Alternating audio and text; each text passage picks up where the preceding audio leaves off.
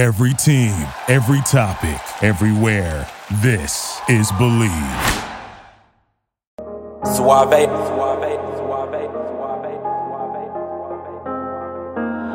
I've been in my bag for a while, I'm invincible. Story of a young boss, grinding shit get critical. Calling on my bros one time, cause you special. I had some hoop dreams of right rounds for my mentor. Every target that I shoot is on point like a pencil. Different route, change relationships, I'm so sorry. Came up from the trenches and I made it, I say hardly. Now Bet Online remains your number one source for all of your college basketball betting this season.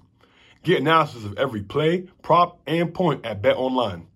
You'll find the latest odds, bracket contests, team matchups, and game trends at Bet Online. Updated odds for everything from live games, the conference championships, right through to the Final Four and championship game. Bet Online is your college basketball headquarters this season. Head to the website today or use your mobile device to sign up and receive your 50% welcome bonus on your first deposit. Be sure to use our promo code BLEAV, that's B L E A V, to receive your bonus. BetOnline.ag, where the game starts. Alrighty, guys, we are back with yet another episode of the What's in Your Bag podcast presented by Bet Online. I'm your host, Andrew Robinson, and we are joined, as always, by our fellow superstar co host, Alexis Davis. Alexis, what's going on? I'm good. How are you? I'm good, man. Cannot complain. Life is good. Life is good, man. Even better now that we got, you know, our guest on the podcast. We're gonna introduce him in a little bit, you know what I'm saying, to get to my guy. But before we introduce our guest, man, we got to get the business out the way. If you guys watch the What's in Your Bag podcast every week, then you already know what's about to come. If you're watching this on YouTube, make sure y'all stop what y'all doing right about now. Hit that subscribe button below. As of this recording, man, we just hit 5,000 subscribers on YouTube. You know what I'm saying? So we're growing fast. So make sure you guys join the family. Give us a thumbs up. Give us a like. Um, we're growing every day, man. And, you know, we're on a journey to hit 10K, man. So, you know what I'm saying? If you're watching this, help us out. Go ahead and tap the subscribe button. Give us a thumbs up. If you're listening to this on Apple Podcast or Spotify, man, give us a five star rating. Go ahead and follow the show. It goes a long way. Tell a friend to tell a friend about the What's in Your Bag podcast. Um, we got some great stories on here, man. Some great people. Um, and you know, yeah, if you guys are liking it, then you know, make sure you guys follow along, man. And last but not least, that was my guy Pull Up Tay on the intro. This is gonna be him on the outro as well one of the hottest up and coming artists out of the DMV. Make sure you guys are streaming his music. He's got an album on the way, man. So shout out my guy Monte, man. Keep keep doing what you're doing, man. Um, but without further ado, man, now that we got the business out of the way, you know what I'm saying? Like I said, man, we we've had a bunch of amazing guests on here, amazing stories, and and today's guest is right up that same alley, man. This is a man who I actually got introduced. You know, it's crazy, man. The What's in Your Bag family is growing. You know what I'm saying? Guests connect you to guests.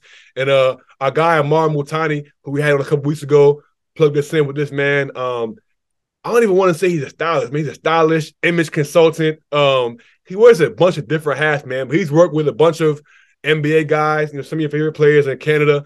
Uh, we'll get into that a little bit later in the episode, man. But we are joined today by none other than Khaleel Washington. Um, Khaleel, man, thank you for joining us today. Uh, thank you guys for having me. Thank you for working this out in the time zones too.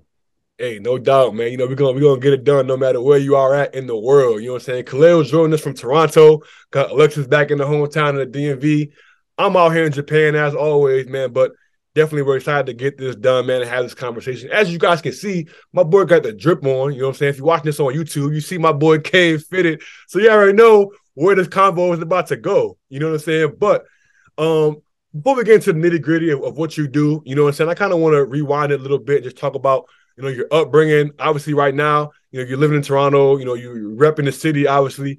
Um, I feel like as an outsider, right? You know, as somebody who's born and raised in DC, I always hear about Toronto. And like, so I went to Coppin State. My coach, Juan Dixon, actually played for the Raptors. And I remember at Coppin State, he's telling me, man, man, Toronto is my favorite NBA city. I'm like, man, what? Toronto's your favorite NBA city? Like, the hell is in Toronto? You know what I'm saying? And I thought Toronto was super slept on, you know what I'm saying, as a city. Um, but I've heard a bunch of great things. And as I've gotten older, you know, playing pro basketball, me and guys that have been places like, yo, Toronto was lit, you know. So for you, talk us about just growing up in Toronto, um, what the city is like, and, and then why do you think Toronto is so slept on, you know, as a city? I mean, the, the slept on part is easy just because we're not a part of the states. Mm. I think that makes it very easy to just say Toronto gets slept on because, like, on the outside, it doesn't immediately look like we've done too much because we're not in, you know, what's the immediate region for most of, you know, the consumers. But if you take a step back and you think about it, like, we kind of have been relevant for a while. I mean, there won't be a better dunker than Vince Carter. I know he's not Canadian, but that's you know that's a Toronto Raptors legend. Um, on the industry side, from like a, a music standpoint, we've put out a, a few solid guys. I mean, Bieber, Abel, Aubrey, they're Canadian. So I, I mean, I feel like Canadian. I never we've always had the gems. We've always had the gems if people took the time to look. And that's just kind of like where mindset's at right now. A couple of my OGs have definitely drilled that home. It's just like, hey, um, never kind of stop repping Toronto because you know there's so much talent that comes out of the city that it often is slept on. But like you have a couple, you have a couple choices. You could either you know fight for it, you could argue it, or you could just know it and let that kind of fuel you. So that's kind of where my my mentality is at. But to answer the question around why Toronto is slept on, just simply because it's not in the states. Yeah, yeah. And talk about just your upbringing in Toronto, like just growing up in the city. Oh, yeah. Kind of, you know, how that kind of got to you, you know, more you into the person you are today. Um, I mean, I was raised by my mom and my grandmother. Those are my OGs. I mean, rest, rest in, in peace with my grandmother. But my mom's actually, um, she was also the whole reason I got into this whole fashion thing too, just because she always made sure from like a very young age, my brother and I were taken care of. Um, the the debate from the baby Jordans all the way through the school uniform, just making sure that we stayed equipped. Um, she was she always had this outlook on designer as well, where you don't once again just you don't need to necessarily let people know um, by monogram that you're wearing a brand. Sometimes the, the the devil's really in the details. So you see a lot of those details with these, you know, high fashion designer brands, um, tonal stitching, monochromatic um, looks. Uh, that that was the, the, the small details is kind of what really got me into the whole thing, and I've kind of just always looked out for you know those brands ever since like elementary school, repping the LRG, my Phat Farm at Avirex, and kind of letting that progress. I mean, we didn't really have too many cool brands on this side, so when I think about you know my upbringing, what was always cool, my mom loved doing the those Buffalo trips. So that's like one of the closest cities to shop from Toronto, only about like a hour and a half, two hours. So we go, we hit TJ Maxx, uh, we hit Marshalls, and that's where I get like a uh, you know, the Rockefeller suit or the or sorry, the Rocawear suit or like the the Sean John back in the day. Bring that back to to uh, Woodbridge, which is actually the city I was raised in, just outside of Toronto. Um, and yeah, it, it was cool, kind of just kind of always being ahead of the curve. So I've kind of just let that apply to a lot of the the the ways that I, I look at things. So I guess kind of like a two part question for you. One, have you always been in Canada? Have you ever lived anywhere else? And then also, as far as being black in Canada, is there a pretty much good demographic of black, white, you know, Asian, etc., or is it like how is that kind of like the um the racial demographic there? No, I actually um the racial demographic I'd say is pretty diverse. Um I never really felt like an outsider, so like being in Canada. I've always lived in Canada.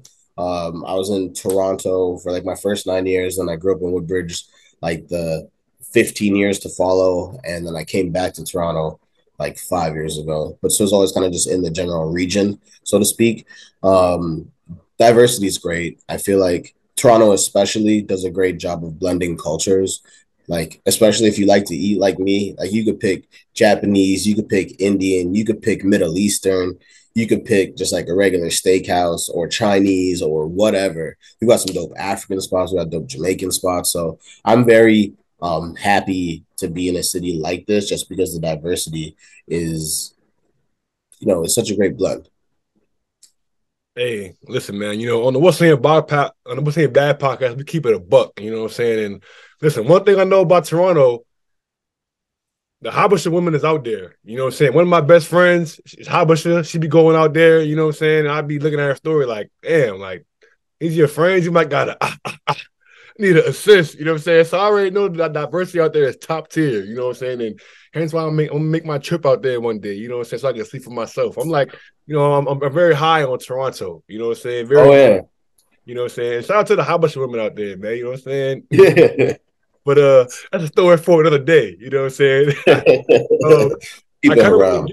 Mm, man, if you know, you know. If you know, you know. um, nah, man. So obviously, like we said, man, you you kind of you're a man of wear of you're a man of many hats. You know, what I'm saying you wear a bunch of different hats. You you know, image consultant, stylist. You've also yeah. I listened to one of your other podcasts. I think uh, you out when you were on the Powers podcast. You were like, yo, I'm almost just like kind of liaison. I do kind of a little bit of everything, almost like a plug. Like in your own words, how would you describe what it is that you do, um, and kind of what your role is in in, in this space? Um, that's a very loaded question. Yeah, it's it's it's tough to kind of compartmentalize it and put it into one thing specifically. That's why I feel like at least one thing from one of my mentors taught me when I was registering my business, the best way to register it is just as a consultant. Solely because it allows you to be in these different spaces without necessarily feeling like you shouldn't be, just because once again, like it's kind of your opinion and your demeanor that's kind of got you there, so to speak. Um, yeah, image and lifestyle, I feel like is the most broad way I can kind of put everything under one umbrella. Um, the image part will be the personal shopping and styling. I feel like I have to distinguish both because I'm not like to keep it a buck. Like I'm not gonna front like I style everybody. You know what I mean? Some people might just be like, oh, I might help them get a piece that um, they incorporate into their wardrobe, and that's cool. And I feel like to me personally, when it comes to like collaborating with people, it's about like the give and take. It's about meeting in the middle. So like I don't necessarily need to do the whole the whole scope of work if it's just like, hey, so and so is just looking for these kicks. Or if I come across something through one of my outlets or one of my vendors and they've got a super rare piece, and I know that one of my guys is really into super rare pieces on the if you know you know type stuff, then I'm just like I'm definitely gonna connect the dots. I'm gonna help my homie make that sale. I'm gonna make my other homie, you know, make that that purchase, and both parties end up happy. You know what I mean? And I feel like facilitating those types of relationships is kind of what's allowed me to maintain that north star and just like, hey, regardless of whatever the title is, I know to myself I'm a dot connector. I don't need to necessarily like put it in the IG bio. I don't need to change my my LinkedIn. I don't need to tat it on my forehead. It's just like, hey, if, that's where I feel comfortable and confident and where I love what I'm doing, and I'm just gonna keep doing it. On the uh, lifestyle portion of consulting, I know a lot of the the guys they just like to have fun. You know, a lot of the uh, as a sport, um, as a big fan of sports, regardless of the industry, it's just like, hey, if guys are in Toronto and they want to have a good time and they've been given my contact to have a good time, obviously, the more notice I have, the more fun we'll have. I had a homie the other day, actually not the other day, I had a homie a, a month ago hit me saying, like middle of January, saying like, "Yo, bro, we need a party." I'm like, "All right, bet. How soon?" He's just like, "End of February." I'm like, "Damn, my guy gave me 30 days. I gotta execute." You know what I mean? So for me, it's just like, okay, cool. Find out location, security personnel. Do they want to eat? How what what's the menu? What type of drinks do they want that night? What type of space do they want? Do they just want a booth? Do they want two booths? Do they want a whole private venue? What type of sound do they want? And it's just like it's really kind of running the operations and the logistics behind whatever the task is that they want to get completed. And that's the type of like behavior and skill set that I can say that, yeah, I pulled that from my experience in retail. Like um, working somewhere, uh, luckily, like a big tech company, is like it's allowed me to see things on a day to day and go through like different phone releases, computer releases, big moments that uh, help me understand how to, you know, how to approach dealing with volume or dealing with traffic, kind of quiet out the noise and understand what the skeleton is that's going to be necessary to execute the project. And I feel like it's the same type of the same type of steps someone in like project management will kind of take because I've also sought advice from those people who like specialize in that domain, and that's what allowed me to kind of like, you know, feel confident in executing whatever it is that these guys want to get done while they're out here. So that's how I blend the image and the lifestyle consulting. You mentioned earlier um, how you know your nine to five is Apple. So I guess can you kind of talk a little bit about what you do at Apple, and then also how you're able to have you know your nine to five with apple but then also kind of take a deep dive into like what your interests are so that you're kind of fully doing both and not really half feel like you're doing halfway you know with both. Yeah. I mean i'm not sure how much of apple i can really speak on. I mean i'm a technician there. Um the the title is genius but like not every technician at apple is a genius. Humble brag. Um heard you, heard it's essentially the, the skill set that I would say that is transferable from there is being a people person because although my background was never in technology, my background's in finance, just separate conversation. Um, it's kind of my ability to deal with people in a one-on-one type moment in a high velocity or high pace environment that's allowed me to be socially agile. So whether or not I'm shaking hands with someone who runs a multi-million dollar company and the computer goes down, or if it's just like a mom who doesn't immediately speak English and she needs to get back into her device type shit. Like it's really about just addressing the person in front of you, trying to get to know them and getting to understand what they need to get done and what that time frame looks like. Because although I might have a set time for how many people I'm supposed to see per hour, uh, deliver a certain level of customer service, like there's the more I explain it, you can kind of pick up on what traits you can see like applying in multiple fields. So kind of speak, yeah, to, to what I do at Apple is really just like try to get to know and help as many people in as short a time span as possible, making sure that their issue gets resolved. So the transferable skills would be like getting to know the client in front of me, what they are looking to achieve or what the outcome is, verbalizing and confirming that I understand what that outcome or what they're looking to achieve is, and then kind of outlining what that game plan or that strategy is going to look like. So maybe in store for me, like at Apple, might be like, hey, you know, you're gonna have to erase the computer. But before we get there, let's make sure your information is saved if we can get it saved, type shit. And then with guys like, yeah, I want to throw this private party, you want it to be this, this, and this, like, okay, cool. And then asking those follow up type questions to make sure that I haven't missed any of the details. That like, do they want a photo booth? Do they want phone check? So there's like no face, no case. Do they want, you know, is it just tequila or is the fucking henny coming out? You know what I mean? So it's just like, um, it's it's all of those types of minute details that I could definitely accredit to working. I'm I'm lucky to work at a place like Apple because it allows me to still have the flexibility of growing the stuff I do outside of there while still having a backbone and a foundation to make sure my bills are paid, rent, car, drip. Hey, hey, so. hey, listen, that drip, that drip, hey, that drip costs. You know what I'm saying? Hey, it ain't free. Hey, yeah. Um, so my question to you is you talked about kind of your backgrounds in finance, right? And you're working out at Apple stuff like that. So how did you first get into this, you know, fashion styling, image consulting space, you know, working with athletes, right? Like, how did you first get into that space? And um, yeah, I guess what was your introduction into that whole lane?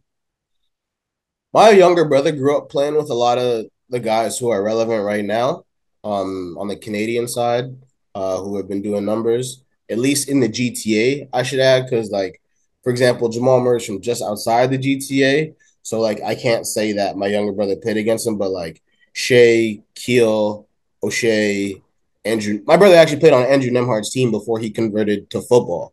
So my brother went to football. Like before that, it was like about three, four years of like OBA, like Ontario Basketball Association um championships. Like they were the 96 Bulls. it was before uh they, they had a dynasty.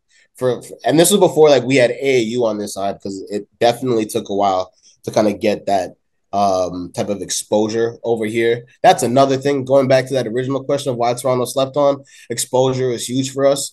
So we think about like the lineage of Canadian athletes making it to the league and what that's you know kind of look like. Of course, we got Steve Nash, and then the big one, Anthony Bennett, and then Wiggins, and then Tristan Tom Tristan Thompson, then Wiggins, excuse me, on the dates.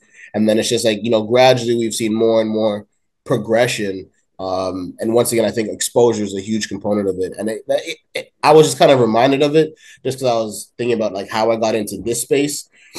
Coming back to that question, when my brother, when I would go to, you know, help out at my brother's practices. My brother had a coach who had a business. Um, I'm actually having a couple realizations right now. I'm my brother had a coach that had a business that allowed him to write off shoes that he would wear for work. And as a basketball consumer, he would get to write off Jordans. And when I was 12, I didn't, or sorry, when I was like 13, 14, I didn't immediately understand the concept of like expenses and being able to write certain things off. But I was wondering, like, this is also like, you know, 16 years ago. I'm like, damn, this cool ass white dude's got on like the DMP pack. Well, he's got, what do you mean he's got two pairs of the 11s and the sixes? Whatever was dropping, he had in multiples. So it's just like, okay, if this guy's wearing the heat, I'm gonna have something. I remember like my first big pair of shoes to me was like the forest green 14s. My cousin put me on to how to shop on eBay, so I remember getting those forest green 14s um, back and that was like my my go to shoe for a while. And every time that I would you know sell a shoe to get something else, I was only working part time as a um, as a busboy at the time. I would wear all of my shoes to my younger brother's practice, and I you know naturally being the older brother, one of the players on the team, I just kind of made friends. So that's kind of um, and Andrew Nembhard was the son of the coach at the time. So like Jaden and Drew were playing together, but they they had this like I wouldn't say rivalry, but like a mutual respect for Keel and Shea because those guys back in like it was crazy. These kids were like under 10 doing left-handed layups, even though they're right-handed. And that was a huge thing. You know, what do you mean you're ambidextrous? And just like I remember when they got to an age where they could start playing zone and then they could start playing ISO ball and seeing like these kids at such a young age have this basketball IQ, being able to read defenses and just have a drive um, that they were definitely fueled by. You could tell that they were going places. So, um, fast forward 10 plus years, um, my love for sneakers never really changed. It definitely progressed to like, hey, if I'm going to help someone find shoes, or if I'm going to find these shoes for myself, what am I going to wear with them? Because I can't have on like a, you know, fifteen hundred dollar pair of shoes and some old navy jeans. You know, you see all the memes about like, yo, these are the guys we lose raffles to. Like that shit's crazy. like, how am I gonna lose? I'm gonna lose a raffle to a guy I can't throw a fit together. That's gonna piss me off. Right. So I'm like, I had to, I had to put my own fits together, and naturally, it was just like, yeah, if I'm looking for a shoe, what am I gonna wear it with? And when the what am I gonna wear it with turned into okay, what would actually what fits could I build out of this? But with this frugal mind that I have, I give credit to, you know that finance background. It's like, what can I buy, but I'm also going to get the most utility out of. And to me, that was just like, what am I going to be able to wear the most? So it always was like, if I'm buying certain shoes, what fits am I putting together with it? And that's kind of how it turned into just like shopping fashion, shopping sneakers. And then naturally, eventually, the paths just kind of crossed again, where I had an opportunity to help someone, you know, find some shit. And then it was just word of mouth, word of mouth, word of mouth. Tough. That's tough. So before I before we kind of I want to ask another question, but I feel like it's important I kind of just skirt take a stop real quick because I think you said something that I kind of want to expound upon and talk about because it's something that I recently learned about as a pro being out here in Japan, man. And I credit it to just you know, being around vets and older guys that can kind of put you on game. And you were talking about the idea of how like, you know, your your bro's coach, you know, was wearing the shoes and then he said he was able to like write them off like uh for his business and stuff. And this is some free game for anybody that's listening to this, man. Like, this is a quick a quick story, man. So I'm at dinner. I'm at dinner the other day um, with one of my teammates uh, his boy, who's a vet in Japan, been here for like I think six or seven years, and a businessman who he's a government contractor out here in Japan. He's an American. He's from um, he's from VA, but I think he you know spent some time in Maryland and stuff. We talking, we talking. It's a a Brazilian steakhouse, sort of like Fogo de Chão, but it's called uh, it's called something. I forgot the name of it. So anyways, we're at dinner or whatever. We drinking wine, whatever. Boom, we eating good. So the bill comes. It's time to pay and my man, who's a government contractor, he pulls his card out. He's like, "Nah, man, I got it. I got it." Um, he gives the dude the uh, business business credit card. He's like, "Yeah, man, nah, yeah, we good, man. This is a business dinner. Y'all just uh, pay for me, pay, pay for my drink when we get to the bar." And I'm like, a business dinner. He's like, yeah, yeah, this is a business dinner. He was like, what was the first thing I told you uh, when I came here? I was like, uh, you told me you was a government contractor and like, you know, you, you like told me about your work. He was like, yeah. So I told you about my business. Y'all like clients. He was like, this whole dinner, I'm, I'm, I'm telling you about, you know, tax write-offs and, and this and that. He's like, yeah. So y'all are potential clients. This is a business dinner. I told you guys about my business. As long as I have a dinner and I to my business, it's a business dinner. Boom, tax write-off. I was like, wait, what? He was like, yeah. He was like, you know, if you go shopping, right? He said, if you go shopping and I buy some shoes, right? I can buy any kicks I want. If I say I'm wearing these shoes to go meet a client, boom, I'm doing a business meeting. I can write them shoes off for my business. And I'm like, bro, my mind was blown, bro. Like people talking about like how you can go on vacation and you going on vacation and um you bring your friends, you're talking about business ideas and stuff. Now you it off as a um a work retreat. This was a work retreat, and now you can write that off. I'm like, bro, people be finessing. Like, that's just so crazy, man. Like, and they talk about that one percent all the time, and that one percent, there's a whole bunch of free game that's not in the textbook, man, at all. And it's like I that just opened my eyes so much to like number one, why a lot of black people don't progress or don't create generational wealth because we don't know these things, bro. Like I'm 26 and I'm just learning about this now. You know what I'm saying? I'm like, dang, I'm glad that now, right? As I'm trying to build up my all facts media brand and turn this into a business, I'm like, bet. Wait till I wait till I get that business card. You best believe I'm I'm yeah, this is business dinner, business vacation. I'm, you know what I'm saying? But it's like that's yeah. what people do. And it's like I think that what you just said is made me think about that, man. So I hope for the audience, you know, you guys can kind of if you didn't know that, now you know, you know, giving you guys some free game on, on that a little bit. But um, I think that's important, man, to just kind of point that out because that's something that a lot of people don't really know about, you know. Um, I kind of wanted to ask you too.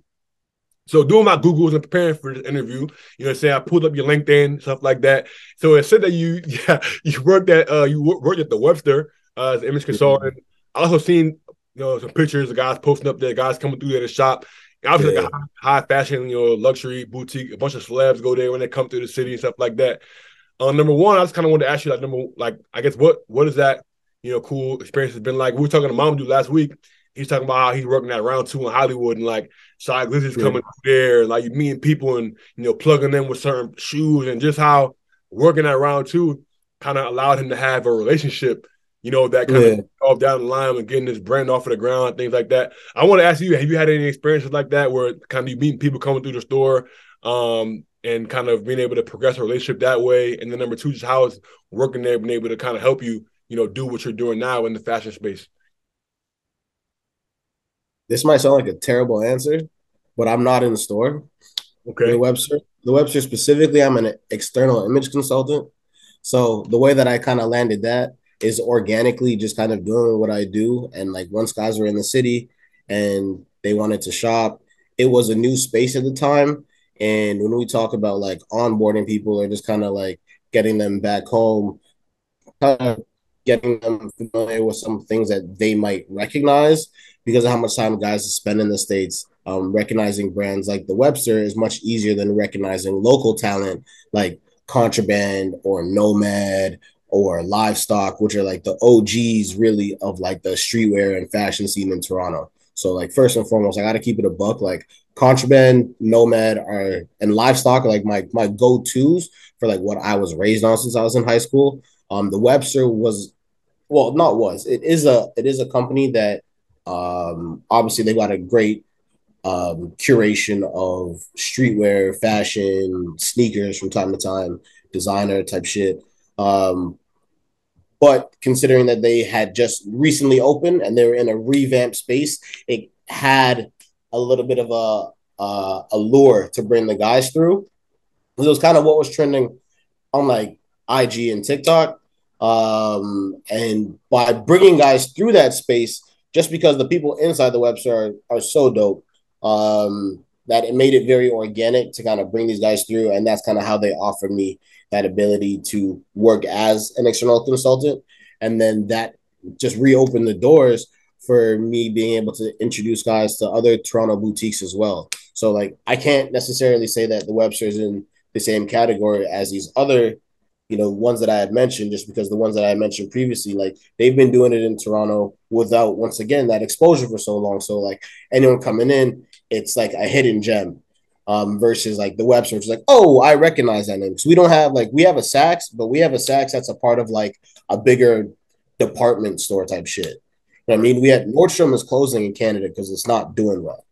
So I don't know, like the, just once again, like finding the the the disconnect between the consumer on the American and the Canadian side. The the Webster is definitely a name that's recognized on both, but I get the pleasure of being able to introduce these guys back to like these local Toronto boutiques who've been had the Jordan accounts, been had the Nike accounts, been getting that exclusive streetwear designer type shit. Um, been spending time out in Paris doing like the buys um, personally. So when I started getting into fashion, um, Contraband actually let me finance a pair of shoes when I was like 18.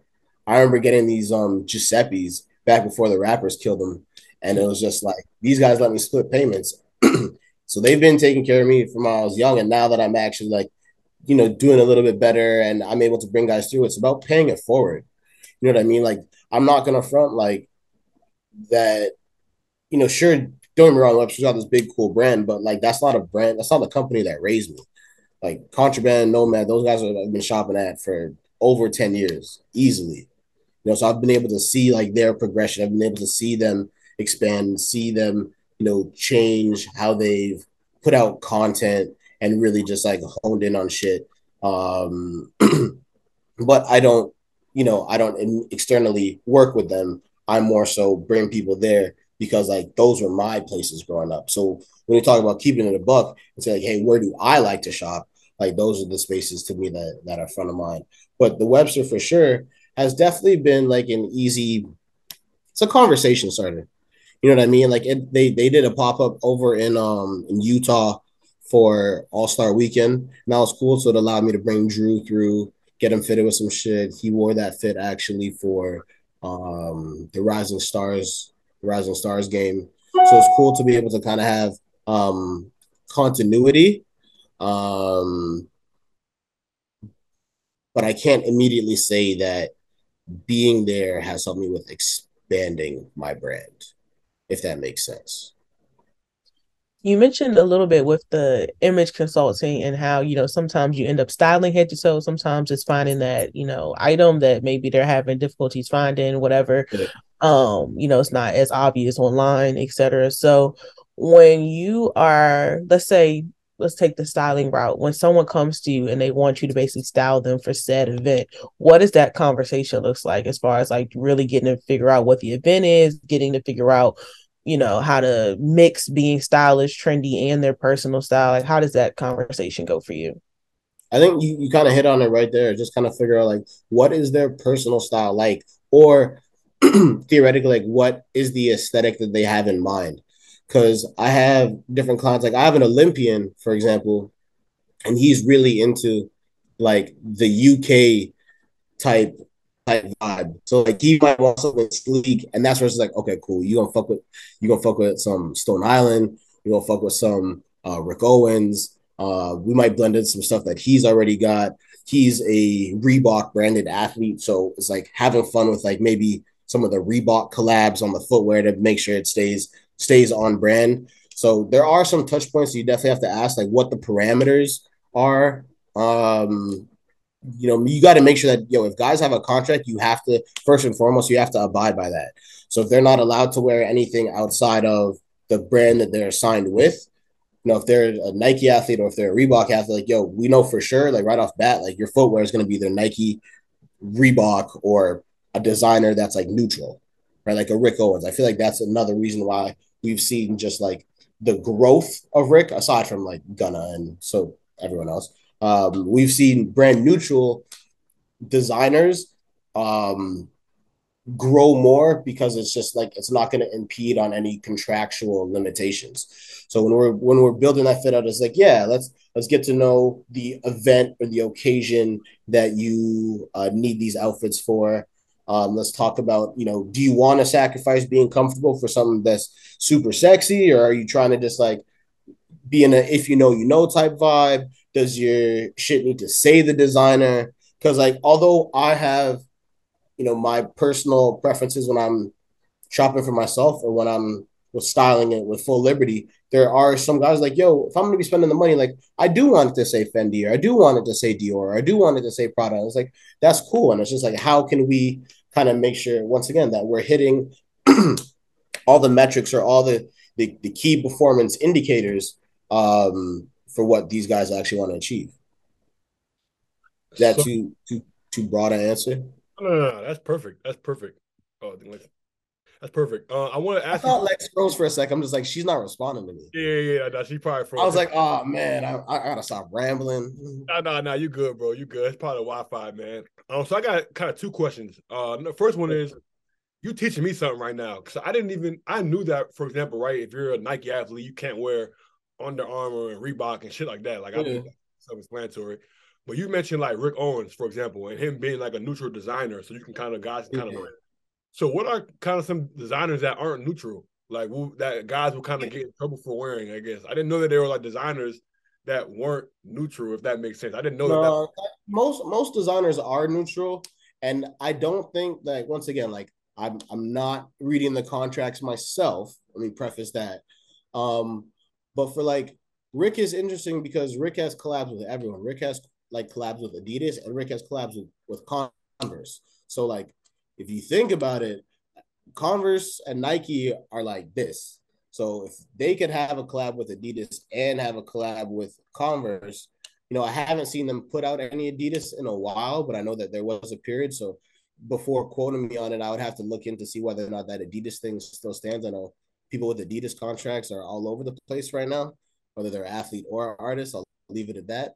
And then Converse, I'm not sure to what degree it has, you know, affiliation or immunity from it being under the the, the swoosh umbrella um, and that whole incorporation side. The the legal side of things is definitely very interesting, and I feel like it's another thing that also ties into you know how brands are developed because i look at designers that were never really pressing people for a long time like you look at john geiger you look at warren lotas guys who've been doing their thing for a whole while and but then they've ran into some obstacles when the silhouettes of what they're designing is too close to belonging to another brand but then you have someone like Bape who's been doing it for forever and it's just like only now are they just getting like these cease and desists about certain silhouettes. So it's been kind of crazy to kind of see, you know, over the last few years, just like I feel like there's a influx of guys who are just getting their shit slashed. Yeah, yeah. So kind of, uh, I guess the second part of my question was you talked about you know that relationship between a player. All right, bet. Well, look at you going for. All right, yeah, you should wear this with this and this and that. Has there ever been a time where a player was like, ah, nah, I ain't really feeling that, Joan, bro? Like, and if that's happened, like, does that is that like is that like an ego hit or is it kind of just part of the business? Like, how does that work when you may put something together? You charge the game. Yeah. You like respectfully, like I remember um there was a dude who I got put into contact with, and like between not being immediately familiar with their European sizing and not having a distinct direction of what they found to be like a cool t-shirt from certain designers we just within like 24 48 hours we are just out of touch. So it's just like but once again i was just like you can't necessarily take i think that's another thing that apple's kind of taught me is just like yo you can't you know resolve everything I, might get a couple Genius Bar appointments, and I, I can't fix the issue with the computer. I based off the way that you're using it. I can't fix the issue with the phone based off the way that, or based off what your parameters are.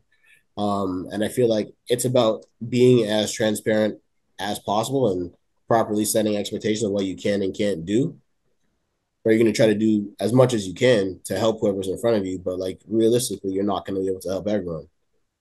You know what I mean? So like, um, ego was it impacted a little. It was like, okay, cool. Maybe I because at the time it was someone who played for the Raps. So like, shit, I I would love to have the type of relationship I have with guys outside the team that I do with the home team. But if it's not, you know, if it's not organic, then so be it. You know what I mean? And I've worked with uh, one of the dudes on the Raps a couple times, uh, but just off of like transactions. You know what I mean? It's not like full on stay in conversation, buddy, buddy, how you doing? Great game type shit. Um, So yeah, I think in in the moment, yeah, it was a little. It did impact me a little because I was like, yeah, uh, doing doing this stuff is great.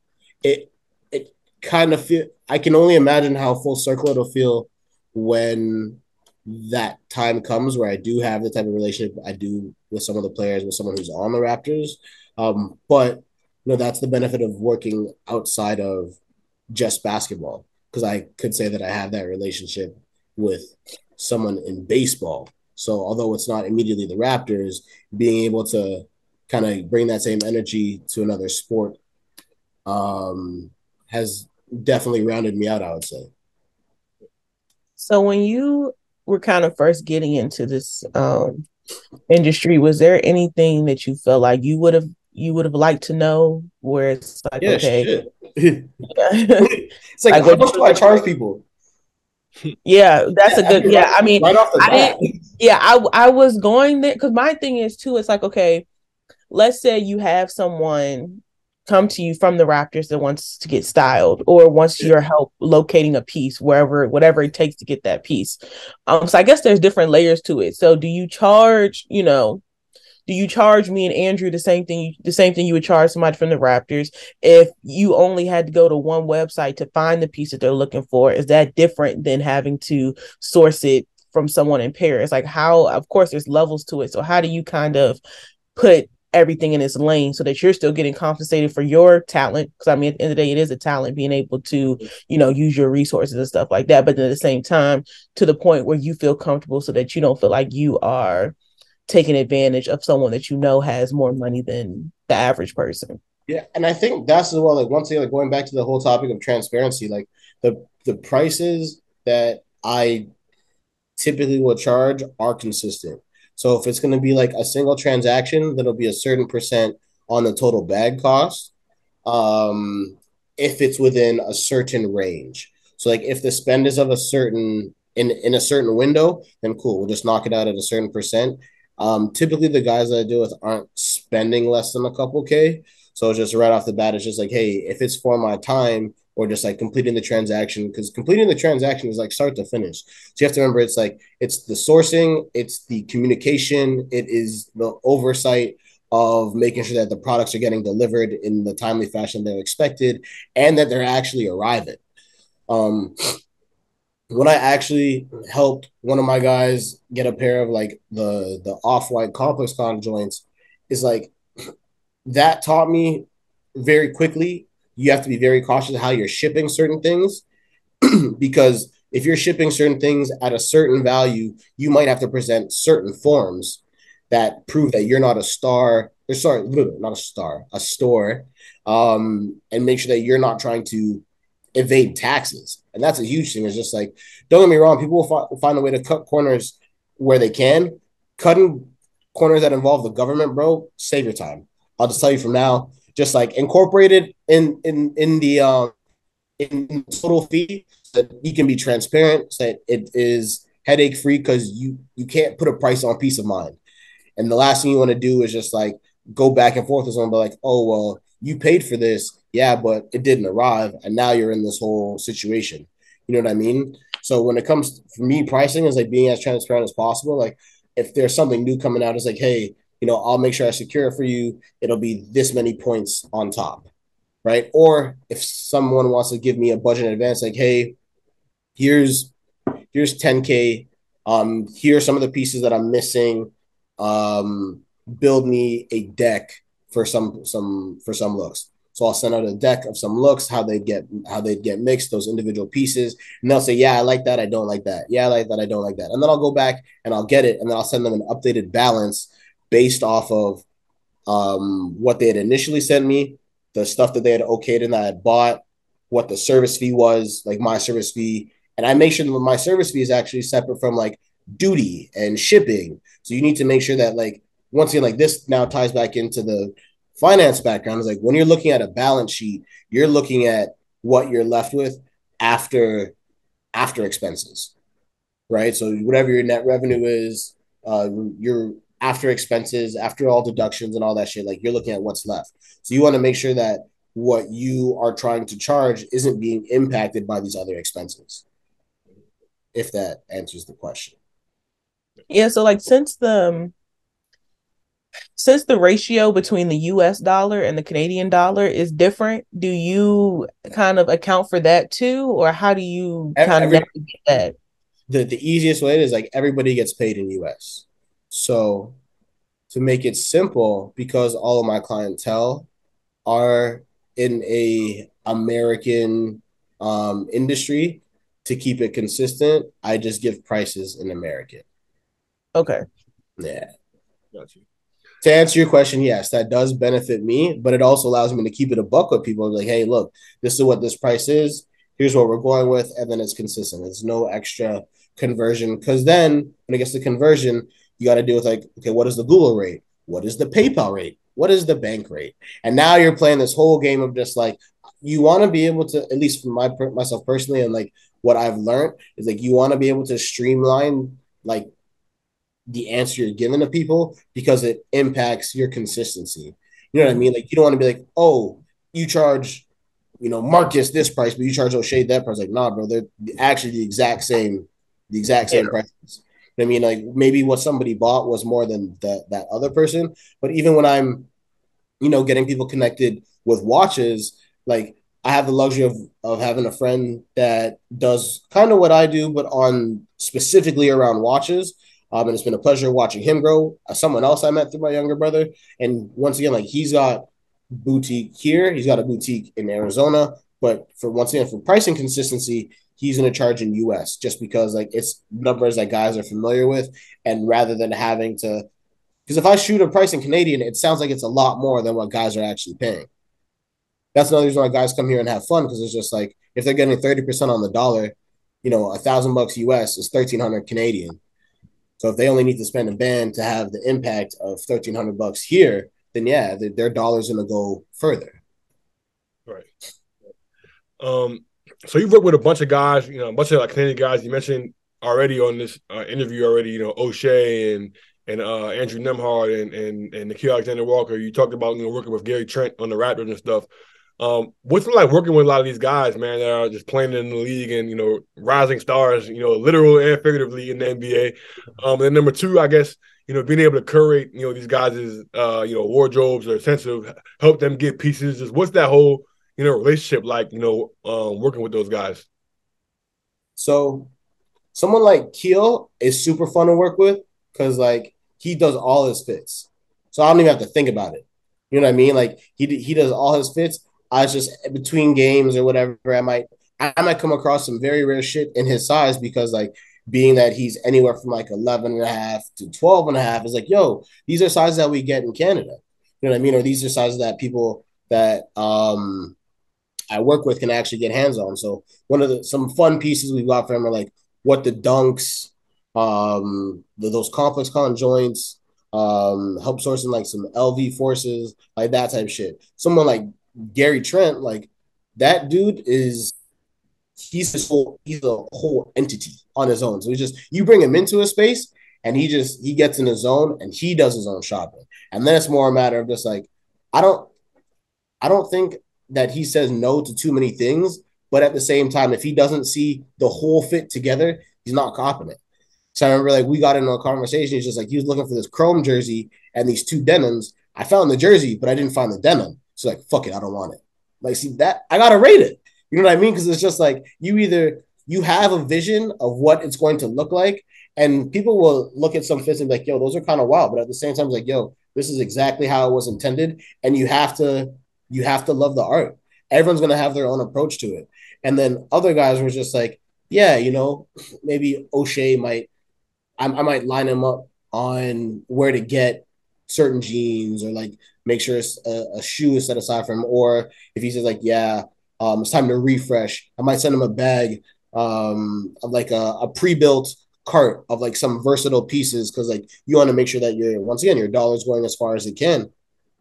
And then it's really just about like them cashing out. Or Drew, Drew was cool too because he's just like you know it's his first All Star. I just wanted something calm, some subtle, but at the same time you know, something current. So that's why we wanted like that mohair, Saint Laurent type vibe, tonal, a light gray on the dark gray, black flare pant that was a pair of gallery, some classic Travis's. So it's it's cool just being able to pick these guys' brains and being able to like switch up and say, yeah, we can do that, or yeah, we do that, or some guys we don't need to actually do anything aside from just like be in that space with them, and then they take care of the rest. So just a, a quick follow up, man, because I've actually been peeping Gary Trent Graham for a while, man. He he definitely fly, you know what I'm saying, but he do be wearing some crazy fits sometimes too. So my question for you is, um, number I guess two two things. I think number one, like I think it's it's admirable that I think guys like, for example, Gary Trent, like guys like Kuz, Jordan Clarkson, those guys like aren't afraid to step out of the comfort zone and wear something that's different. Yeah. Um, so I admire that. You know, I think that, that, that, that's dope. What's I guess one of the most abstract fits that you've helped Gary put together? Like one of the most where you're like, damn, like this might. I, I haven't helped Gary put a single fit together. For okay, so okay, so that's that's, that's all Jr. Oh, Jr. I've just been in in in in the same spaces. Um, as in certain moments, I can't take any credit for anything that he's put together. That guy, like I said, that, that guy is a one stop shop. If he doesn't, I might have thrown him some ideas for like like I said, like those chrome pieces, but we didn't even complete that transaction because once again, it was just like it kind of just spoke to like, yo, if he doesn't see the whole fit, then it's just like it's it's not it. Right. Has there ever been a time where like a player has come to you like, yo, like I think I'm about to wear this jump, and it's like I know this about the because so for example, Kyle Kuzma, I remember reading that they made an article about it in the Washington Post when he wore that pink sweater uh, that went, yeah, huh? Yeah, yep, yep, yep, yeah, yeah, yeah. So he put on the, the, the sweater, and uh his stylist was like, they were talking about how beforehand they were like, yo, like we, we about to fuck him up with this one. Like I already know before they before he wore it, and uh obviously it went viral and the world was talking about it. Has there ever been a time where like you, I guess, sent, sent a player a piece or you know, uh, and they were like, "Yo, I know this might this might turn some heads." Like, has, have you ever been in that situation? Um, I think a lot of stuff goes under the radar. I think Keel is a great example. Keel is a great example of if you know, you know because he he's been pulling fits for a very long time. And you can go back on his IG and you can see some of the footwear to shit. Some shit looks like regular fours. If you take a closer look, those are like undefeated fours, Travis Scott fours, and not like the blue shits that release to the public. Like he's got friends and family in both colors. That dude's be pulling some shit. He's got like Eminem Carhartts. That that dude has a, a kick game that is wild. That's why it's it's so fun to work with because it's just like being able to find those nuanced pieces that aren't necessarily loud, but to a connoisseur, it's just like if you know, you know. It allows me to remain true to like I'm a sneakerhead first, first and foremost. I mean, I feel like the internet definitely ruined what it was, what it was like to be a sneakerhead. It took away from the authenticity in it, but at the same time, it's just like it's about adapting. So although I might not necessarily go out and drop X amount of thousand dollars on certain shoes guys who have the capital and guys who, you know, are true fans of the art that that is, you know, these collectibles. Um, helping them find those pieces is definitely fun. Um, so I wanted to ask, man, like one thing that I'm, i was always curious about. I think the audience will, will, be curious about too, right? So obviously, man, nowadays that NBA bread is something crazy. Dudes is getting paid, you know, saying big money, right? So, um, let's just be transparent here, right? You don't got to say no names, but my question is, what like, what is the dollar amount on some of these fits that these guys be wearing? Like, when you put together a fit for somebody that might be on average, like you know, pants, kicks, the accessories, bags, right? Like, and you send them the bill. All right, boom, bro. This how much it's gonna cost. Mm-hmm. Like, how much does that actually look like for people who might not know? it's it's definitely going to range, and I definitely don't think that it has anything to do necessarily so much with what guys contract. Okay, I let me stop. Guys contract definitely play a huge factor, but considering a whole bunch of stuff has weight in the secondary market, you have to remember that like given that some of these guys are already Nike athletes, for them getting a pair of Travis's is no is no headache. Mm-hmm. You know what I mean? So it's just like the fit to them versus what the fits like to the general public is two different conversations. Because these guys don't have an issue with going into like chrome hearts for example and getting jeans or getting carpenters. Whereas like if you're the general public good luck. Right you know what i'm saying so like Oshae the other day was i think when they played dallas he brought up this, the the chrome hearts certified lover boy jeans so to the general public that's a ten thousand dollar pair of of denim. But if you're getting that at retail, it's like twenty five hundred bucks. Mm-hmm. So the the discrepancy between that is just like, although a lot of these pieces hold weight in the secondary market, you don't necessarily know, you know, to what extent they actually have to pay out of pocket to get those same pieces. Right. So, so there like, are some. Pardon me. Go ahead, go ahead. I don't want to cut you off. Go ahead. Go ahead. No, I was going to say like there, like for example, like Kuz's RAF sweater, like it's not like people are going crazy on resale to try to find that because everyone's just like, how would I wear this or who am I to wear this? Hey, Kuz is Kuz. Right. You know what I'm saying? Kuz is cool. So when it comes to something like oversized and long, like yeah, you could pull that off. Dude, six eight. Right. With a bag, of course you could pull that off. Right. You know what I'm saying? So it's just like the fits. Honestly, they range. I don't think I could really put a number on it because even like I don't know. I could think of so many different options where it's like maybe a couple thousand dollars and maybe it's tens of thousand dollars. And sometimes it's just like it might be tens of thousand dollars and it's just like 90% of that is the shoes. Mm-hmm. Right. So it it'll vary. I think guys can definitely throw a solid fit together. It depends on on the brand as well. Like there's certain brands that I stay away from. So I I don't typically go near Amiri. I don't typically go near like Palm Angels. But like if guys are looking for let's say that flare look, gallery denim is gonna run you anywhere from like 750 to 1750. You know what I mean? Chrome denim is gonna run you anywhere at retail from like 24 to 3500 bucks unless it's leather. Then it's a whole different ball game, right? Varsity jackets, where's your varsity from? Because a varsity that's from like St. Michael might be like or like off white might be like 2K, 2500 a varsity from LV is anywhere from like 5K plus. Then it's also shit like, well, it, if they're shopping certain designer, are they buying it in Europe or are they buying it in the States? With the way that Europe works, it ends up being significantly cheaper buying designer pieces out there. So if they had bought that piece out there, then it's just like, you know, I can't necessarily say what someone's total fit is cost. And that's where this background in finance comes in because it's just like I, as a uh, collaborator or as a consultant, I need to be able to play that arbitrage between the different markets and understand like, yo, you know, this is what this is going to cost you. You know what I mean? And how much utility are you actually going to get out of this piece? Because the moment you wear it, there's a picture in it, and then can you wear it again? And that's when it turns into just like, okay, well, maybe we need to get rid of some of the stuff that's just sitting in your closet that you know you only bought to wear once type shit. And that's how I also help with putting not just styling guys, but helping them put money back into their closets mm-hmm. put, sorry, help them put money back into their pockets right. from their closets. Right. So like shit that they may have worn once and might probably not gonna wear again, helping them like resell yeah. Shit like that. Yeah, and it's not even sometimes it's not even resale, but it's just like if you pay 2K for something that's just gonna sit in your closet, let's see if we can get you back 750 bucks. Or so let's see if we can get you back like a thousand bucks type shit.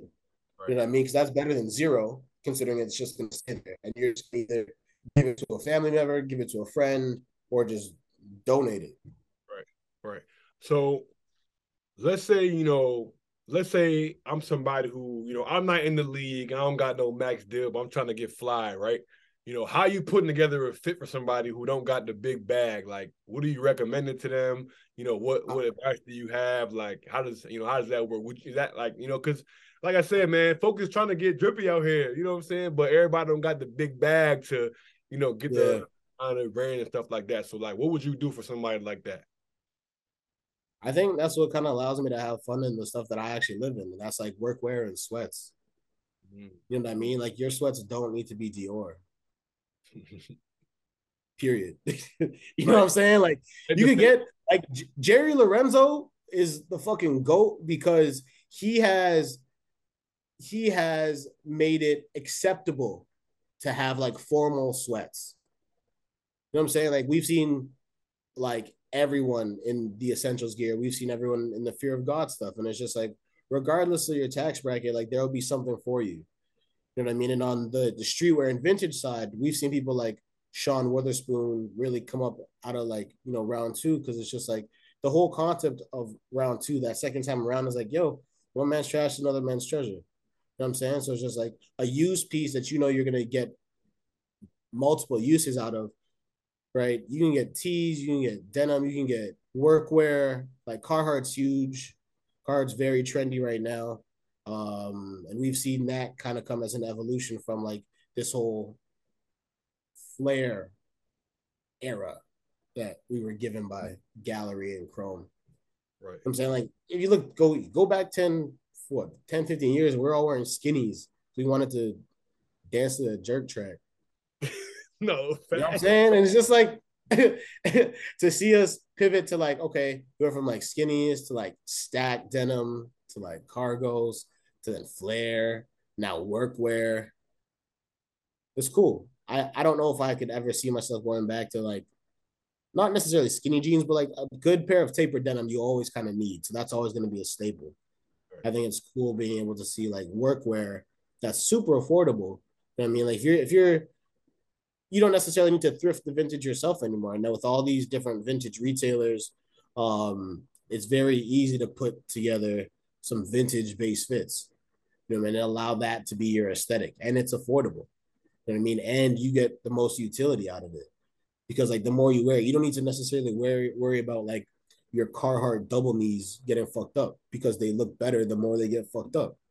Mm. God forbid you stain them and now it's like art. Now you got you, you can get like you know what I'm saying? Like if if you had like a melted pack of M&Ms explode on your cream color Carhartt double knees, it's gonna look like a pair of gallery. So the way that the colors hitting the, the tan and shit. You know what I'm saying? So it's just like it's you can definitely work with almost any budget. Um, so my advice to anyone who is definitely being uh, budget sensitive, there there are options out there um, that aren't necessarily hidden either. You just have to kind of know what it is that you're looking for and know that aesthetic you want to build. Like if you want something a little bit more t- and and minimal, everyone like let's not shy away from the fact that minimal has done a great job of just existing. And we've seen them copy Fear of God directly. We've seen them copy Rick Owens directly. We've seen them copy Rhude directly. So it's just like minimal to me is like the Zara of brands that we people actually like. Mm. You know what I'm saying? Like Zara puts some shit together for like white people. Yeah. like the the fashion runway designer, Gucci, Tom Ford, that type of aesthetic. But it's just like on the streetwear side, for people who don't have the bread for like Fear, Rhude, Rick, Stone Island, etc., etc., etc. Minimal is copy paste, and it's at that Zara price point. So being able to apply to you know those consumers who love a certain aesthetic, but maybe the the price point of that aesthetic is outside of their range. Just like Minimal's done a great job of making that affordable. So shout out to them on that. So, hey man, I'm a big time Zara shopper, man. So listen, I I I my right now I be in Zara getting some gems. Getting the shit for the low. And Zara got some gems. I won't lie. I won't lie. Even though my boy said for white folks, I do be rocking the Zara. I can't I can't lie. I do be fucking with the Zara, man. I don't fuck with the lines. You don't fuck with the what? I think that's the lines. Mm. Them Zara lines, you pass sometimes it's just like, yo, that shit. You'd think that someone was releasing the way that no. they have lines. And, and I, it wasn't until recently where I found out those lines are return lines because like people are just buying shit online because it's so tough to get in store, and then whatever it doesn't fit that arrives at their door, they just go back and return. See, luckily for me, I'm in Okayama. I'm in Okayama, Japan. So the Zara lines out here be a breeze. Be two folks in there. I'm not. I'm not in Tokyo. All that shit up yeah, I'm not in Tokyo or Osaka. It should be nice and neat and folded up properly, no lines. That'd be cool, man. um, now, so I want to talk to you. We're, we're gonna get to All Star Weekend in, in a little bit, man. But I know that you know, I feel like working in this space, man. You get a, a lot of dope opportunities, man, dope experiences just by you know, like I say, working with people who you work with and getting being able to do things that, that you do. Uh, what are some of the coolest experiences that you've had, like, or you know, coolest memories that you that you've experienced just by you know working in this space? Shit, man, that's that's that's a good one. Coolest experiences. One of my clients sent me a voice note the moment he bought a crib for his mom. That felt full circle because it's just like realistically, like we know each other because of like work and like me being able to provide a service. to build a relationship to a point where you can notify me that like something hit home for you, I feel like it was very special. And I feel like that's kind of where it's just like, yo, you can really building community is more than just what's marketable. Mm. If that makes sense. Like I think we talk about a lot about building community because that looks so good for social media. But like when you actually are building relationships, because like, community is a result of multiple like relationships. So when you have certain relationships that reach a point um, that kind of hit home, I think that's really cool. So that was definitely a huge moment for me. Just something that like I look back on pretty often. Um, another one was being at one of my baseball. Actually, I'm not even hide it. Alek Manoah has to be the coolest baseball player I ever met in my life, and his girlfriend is just at fiance. Sorry, is just as cool.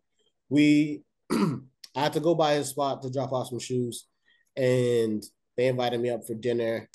Um, his fiance put together something dope. And as I was eating there, watching the game, and they're arguing about whether or not someone was a strike or a ball. And it was just so badass to see, you know, uh, ML just kind of talk about how she's like, no, that's that's definitely uh, a ball, baby, mira, mira, and then going back and forth about like pointing out the dip, like she's dissecting the the play in that moment and AK is now speaking to why he would have called that, you know, a strike, and she's arguing why it wasn't a strike. And to me, in that moment, that dynamic of understanding your significant other's sport to the degree where you can have that strength of opinion and ability to argue and articulate. I, I, I might be overlooking the whole scenario or like exaggerating it, at least to how it was received to me. But I've never seen, you know, I never see a clip of Savannah arguing like that something was a charge versus a like versus a foul. You know what I mean? Like that's the kind of way that I would look at it. Like if you have that that special person and that that's that's that's your person, that's your boo, um, and they are able to live in your work world. You know what I mean? It's like oh. if if you have a doctor and a lawyer the doctor's not necessarily going to be able to live in the lawyer space. The lawyer's not necessarily going to be, be able to live in that doctor space. Because once again, like it comes as a byproduct of experience. Right. And to be able to watch that in that moment and just kind of see that investment, I was like, yeah, having a partner like that, that's that's pretty fucking cool. Because like it's the moments where I don't necessarily think of just like, oh shit, that was, you know, a, a certain celeb that I that I would fan out, out for it's more or less like these behind the scenes moments that probably aren't even that big to like a general consumer, but like to me, it's just like witnessing these small tidbits hit home. Hell yeah, bro. That's dope, man. So kind of staying on that same note, man. Um, you had the opportunity to go to All Star Weekend uh this year out there in Salt Lake City. Just talk about what that experience was like, man. Um, being out there and, and just you know the whole vibe of, of All Star Weekend. You know, Utah is not too bad of a place. I, Jordan, Jordan Clarkson put it really well in the, in the caption. I think something along the lines of just like had a lot of fun for a boring city type shit. Because people hear like Utah, let's skip it. Yeah, skip it. Facts. well, you know, like it, it was, um, it was bittersweet because you know I had been there earlier in September, back when Keel was with the Jazz, and now like kind of being back in that space and it's just like damn this isn't even home anymore.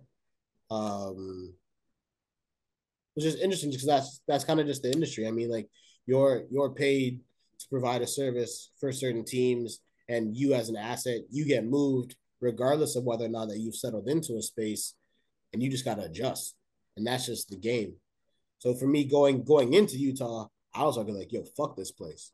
Right Straight up. And that and that was I'm like I feel like I was on some some bitter some bitter shit, but like you know, with keeping a positive energy and just like re- recognize like, hey, this is my opportunity to meet some people, reconnect with some people. I got to link with Dua, Mamadou while I was out there, which was cool. Um, I got to bring my homie also from Toronto with me. My homie from Toronto shoots for the weekend. So it was cool for him to just like to do this project or do this like R and D type trip, right? To see like who we can network with out there that he realistically didn't have to come on.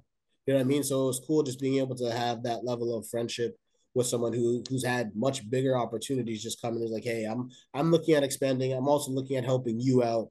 And that was cool for me. And just that we just kind of let that fuel our trip based off of you know our the the Vrbo we had booked canceled on us. It was a much cleaner and modern space. Um, the space that we ended up using was actually by like a mental health institute on like Crackhead Road or some shit like that. Yeah, it was. I was slumming it in in Utah. It should look pretty on the outside, but just like social media, like it's all smoke and mirrors. You know what I'm saying? Like, my God, I was sleeping on top of my bed in sweats. Thank God for that Jordan. There was a Jordan brand event on on the Thursday before the weekend kicked off, where like with you get a custom hoodie. Dude, my homie and I were sleeping in our respective hoodies and our sweats to sleep on top of the bed because like the place that we ended up staying at versus what we had initially booked is just like, hey, at this point, it's like we have to make the best out of this trip. Literally, literally. You know what like, I mean? What so was kind of what was coming like the day day out there like for you? Like you know, obviously, like if you're a player, you got you got you know the All Star game, or you got the practice for the Rising Star Challenge, or you're doing different events. Yeah. So what were you doing out there? Like as somebody who's a creative, like what were your days looking like out there um, during All Star weekend? Um, the days would vary. Uh, you know, we were there Thursday to, to Monday. We really just spent yeah, like Thursday through Sunday out there. Uh, it was actually much cheaper to fly into Vegas and go from Vegas to Utah for us to get in and out of that that city that weekend. So we got into Utah the Thursday afternoon, got off the plane, dropped our stuff off at Schitt's Creek, and then you know got right into the style and shit. Like Drew was just finishing a media event, so him and his mom um, met us at the Webster pop up, put something together, and then after they left, we went on checked out some of the pop ups. That's really what we were doing. Majority of the the weekend is just going to these different pop ups, these different activations, because a whole lot of brands were out there, um, liquor brands, um, obviously Hennessy, the Devil is is the official partner of the NBA, so they had some stuff going on out there. Hmm. Um, met some cool people with the Hennessy team. Um, we went to some Nike and some Jordan brand events. I were dope as well.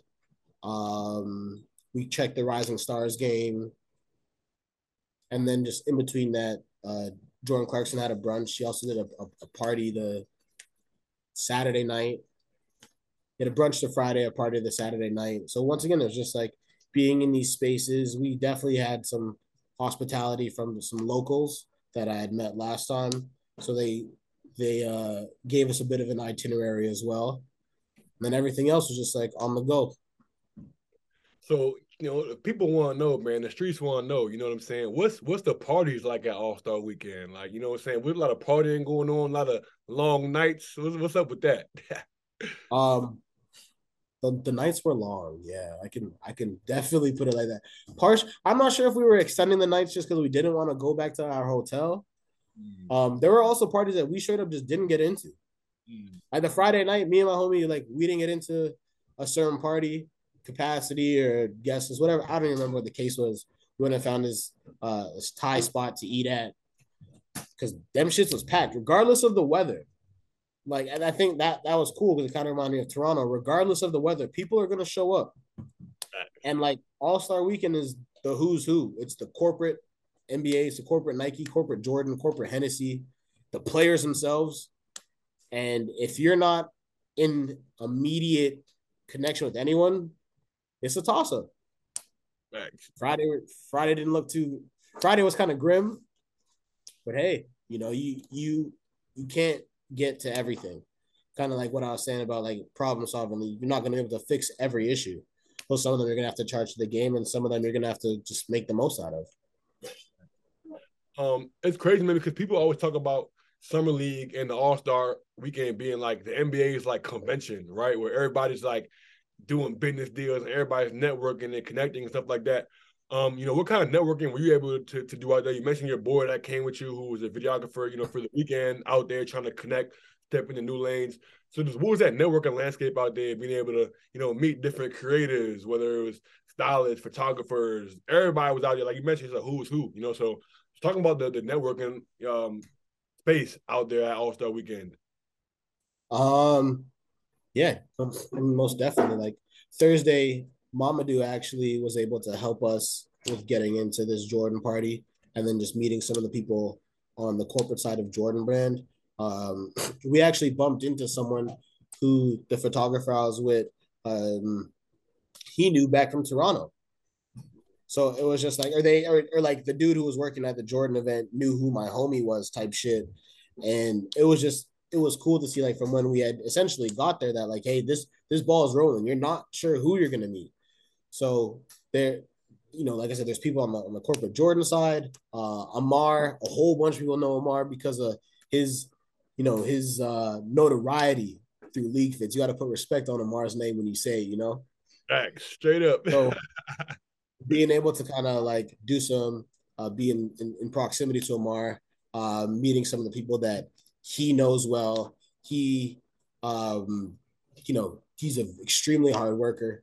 We we did the the Bristol studio uh, basketball run, so I got to meet some of the people from Bristol studio.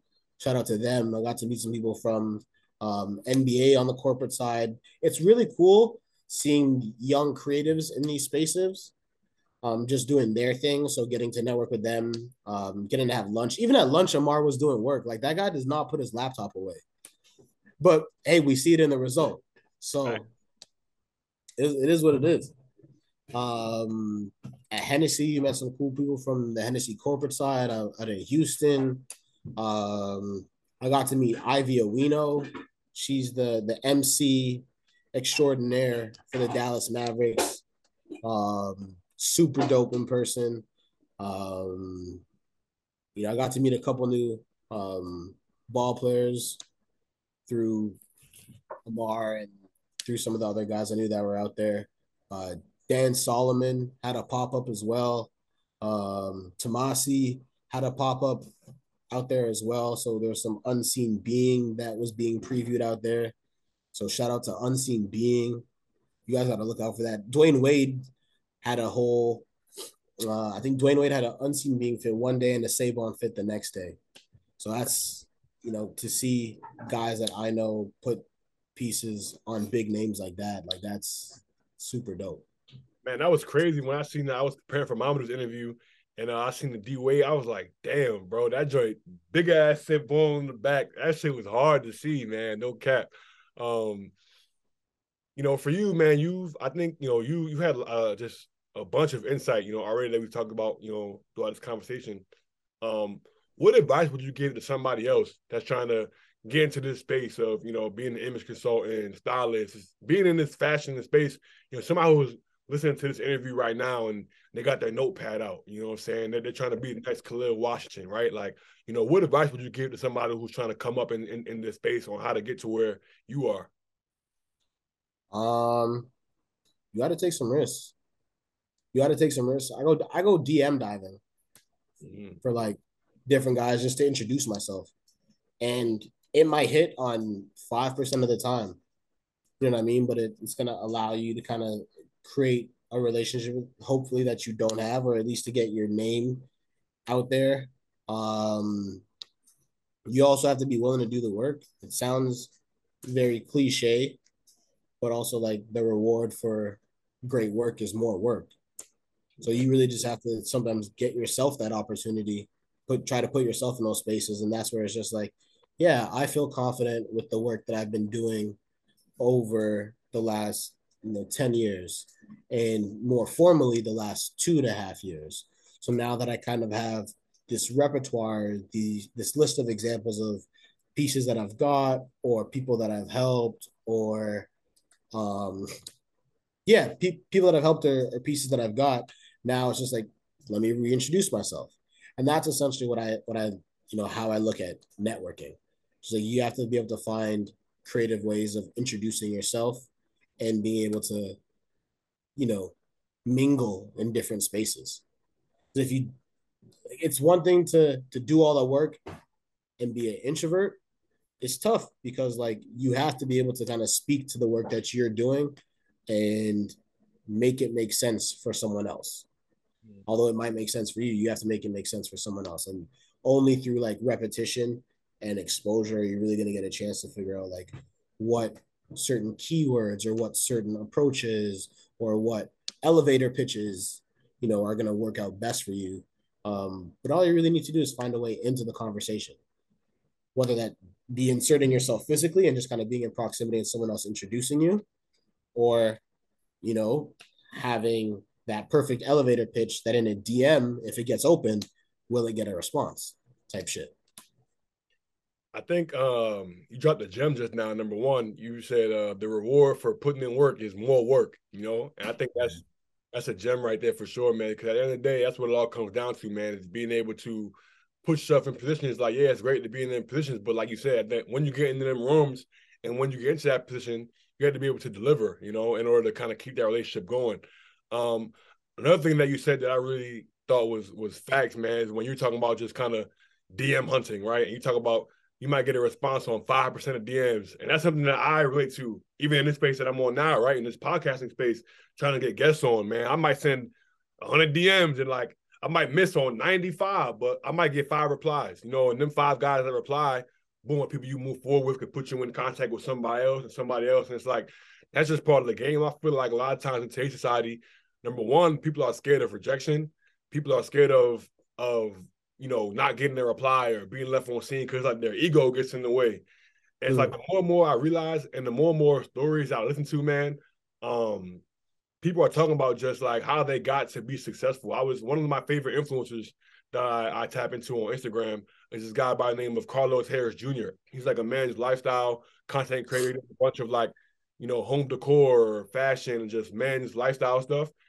And he was talking about when he first got into content creation, and just working with brands, he was like, bro, like I literally uh, made an email list of like 100 or 200 brands that I wanted to work with. And I emailed yeah. 200, I sent 200 emails and just see who replied. Oh, yeah, man, we're willing to work with you and this and that. And it's like, a lot of people aren't willing to do that. You know, they're not willing to put themselves out there and like, like, hey, this is who I am. This is the product that I have. You know, are you willing to work with me? And the reality is, number one, you might get told no. You might get left on scene, might get left on open, whatever case may be. But you know, the reality is, you know, you might get 95 no's and five yeses, but those five yeses can, you know, put you into that next level or move you forward, man. And you can't be afraid of that. So, you know, I really appreciate it, you know, you you saying that as well, because I think it just confirms, you know, that idea that man, if you want to get to the top and you want to be successful, you got to be willing to do things that other people won't do. You know what I'm saying?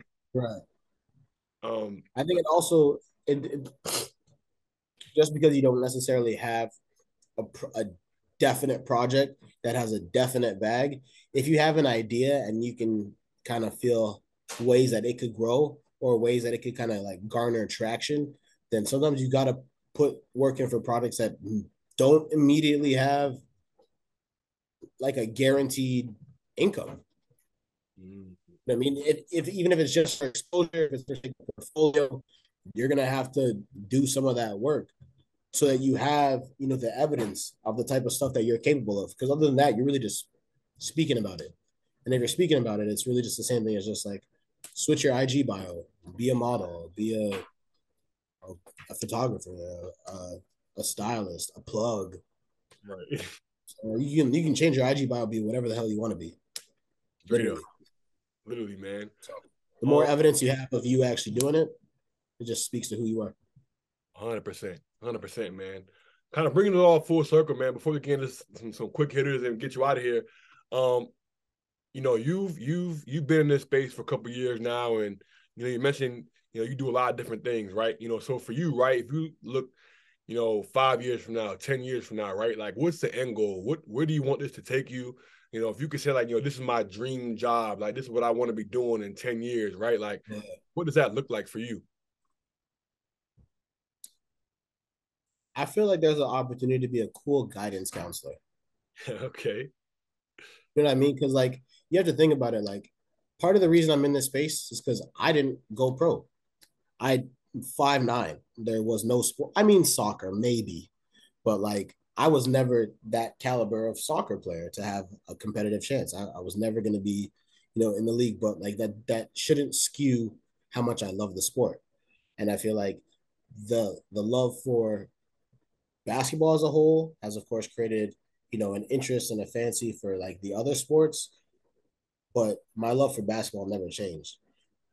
However, I knew that I needed for me to be able to continue to be a consumer of basketball. I like going to the games. I like being in, at the high school games, like being at the, the pro level games. Everything kind of costs money. So you have to figure out what you're going to do that's going to create a source of income. But just because you're not necessarily the person who's in the league yourself doesn't necessarily mean that the people who are in the league don't need certain types of support. Be it either someone to talk to, someone for advice, someone for sake of content, someone for sake of styling, for sake of shopping. There's all these different services that could you could theoretically offer, and you can make those services your business while still having that passion and that love for those sports. You know what I'm saying? So as someone like myself, like I'm pretty good with numbers. That's kind of how I ended up in finance. Never changed my love for ball, but I kind of applied the principles that I had learned to create these different services. And from creating these different services, I'm not the content creator. You know what I mean? Like on this side, I did this series called Fit Checks. So that was actually people that I met working at Apple who were also wanted to, you know, also fans of the sport who were in media, who did digital and film photography. So as an external stylist, where I was doing shit with the website, like stylists gotta have their own like um product page instead of having a definite product page. I put together these products, not just the products themselves, but I put those on people. I put those on different creatives and athletes and entrepreneurs in the city, and then got my homies that I work with to capture them. And that's kind of how I look at building community. It's just like, hey, people are fueled by whatever their passions are. You can try to bridge these gaps, and if there's not uh, immediate opportunity for you, you have to create one, and that's what you know. Fit checks was for me, and once again, it helped me with building portfolio. That's what it was. Like nothing ever skewed me from what I wanted to do. And that's always just kind of be like involved in that mix. So now when guys need something, I can say it's under the the the umbrella of image or lifestyle consulting. Because lifestyle, you know, if they need a finance guy, I can redirect them. If they need a watch guy, I can redirect them. If they need landscaping for their crib, I can redirect them. You know I'm saying if they're trying to eat, do whatever, whatever. And that's because like I have been in those spaces myself I figured out who I need to know in certain spaces, who the professionals are in those definite spaces. So when the pro athletes want to get into pro cuisine or pro level entertainment or that type shit, it's just like being able to really connect the dots. So answering your question as to what I would like this to be, I see my holding company that I have registered, uh, cost of being relevant agency, uh, Cobra for short I see it going into different avenues. I see it as, you know, a, a program or an incubator to support not just the athlete, but the athlete's environment. You know what I mean? Is being able to create opportunities for people who are the students um, and the people who are the pros. Yep. And just being able to always have some type of opportunity for someone to grow, someone to learn, um, someone to do something. Yeah, man, this has been a dope conversation. We kind of took it everywhere that, you know, I, I, had this question written down, but I didn't get a chance to ask you, man. Just talk about the work that you are doing with, you kind of already spoke about FitCheck, but the work that you're doing with, you know, cost of being relevant agency and just, you know, what that's all about. Yeah, so cost of being relevant agency was an idea. It was actually the name that came to me first.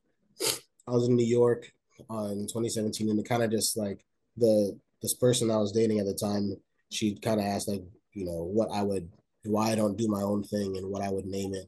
And the name just kind of hit me. Um, and then from there, I just kind of just like sat on it, sat on it, kind of asked myself like what it meant and how it could, you know, be applied differently. Um, I think, and then my financial advisor actually, uh, he helped me kind of understand it more as a holding company rather than a brand. And the closest analogy I could make is the work that Virgil was doing with like Off White. Because whether Off White was doing a collaboration with IKEA, a collaboration with Nike, a collaboration with Maybach, with whoever, it was distinctively his work or his spin on something. You know what I mean? So like there wasn't one avenue that he was tied down to, but there was a certain there was a certain what's the right word? There were certain details that just definitely spoke to like his quality of work. You know what I mean? And that's kind of like the same approach I, I want to have with the different avenues that I'm getting into. Right now, fashion is the Trojan horse into bigger conversations, but at the same time, for what that end goal is, and I'm not going to jinx it, um, I'm going to let fashion continue to be the Trojan horse into the conversations, and everything that's to come, you know, will come. That's dope, man. That's dope, man. Um, I definitely can't wait to see what's to come. Um, you know what I'm saying? We're definitely gonna I guess I'm definitely gonna be, you know, following your journey with all the things that all the things that, that, that you're doing, man, with cost of being relevant agency and you know, a bunch of the styling and consulting that you're doing, man. So um before we get you out of here, man, we got a couple quick hitters that I want to ask you, man. Um just yeah. pick your brain, you know what I'm saying? So uh we asked do this last week, man. So I gotta ask you as well, man. Give me your uh, Mount Rushmore of, of fashion designers. Mount Rushmore? Mount Rushmore. So you got four on there.